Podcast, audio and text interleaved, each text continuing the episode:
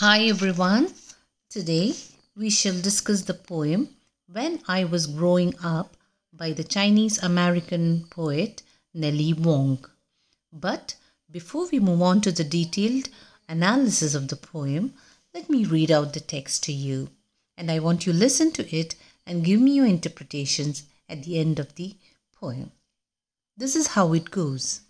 When I was growing up, I know now that once I longed to be white. How, you ask? Let me tell you the ways. When I was growing up, people told me I was dark, and I believed my own darkness. In the mirror, in my soul, my narrow vision. When I was growing up, my sisters with fair skin got praised for their beauty, and I fell further, crushed between high walls.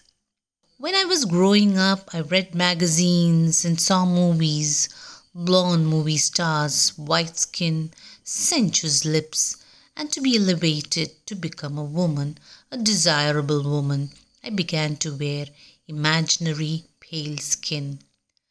When I was growing up, I was proud of my English, my grammar, my spelling, fitting into the group of smart children, smart Chinese children fitting in, belonging, getting in line.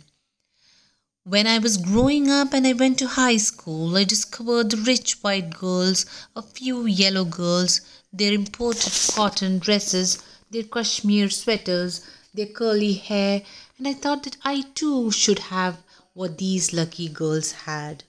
When I was growing up, I hungered for American food, American lifestyles coded white, and even to me, a child born of uh, Chinese parents, being Chinese was feeling foreign, was limiting, was un American. When I was growing up and a white man wanted to take me out, I thought it was special, an exotic gardenia, anxious to fit the stereotype of an oriental chick.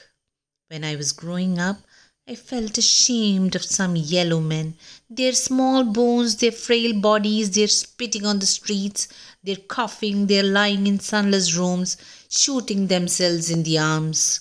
When I was growing up, people would ask if I were Filipino, Polynesian, Portuguese. They named all colors except white, the shell of my soul, but not my rough, dark skin. When I was growing up, I felt dirty I thought God made white people clean, and no matter how much I bathed, I could not change. I could not shed my skin in the grey water.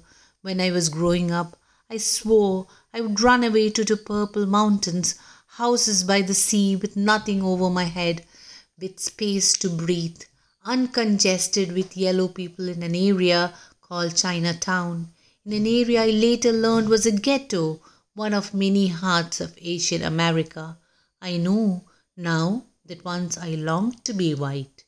How many more ways, you ask? Haven't I told you enough?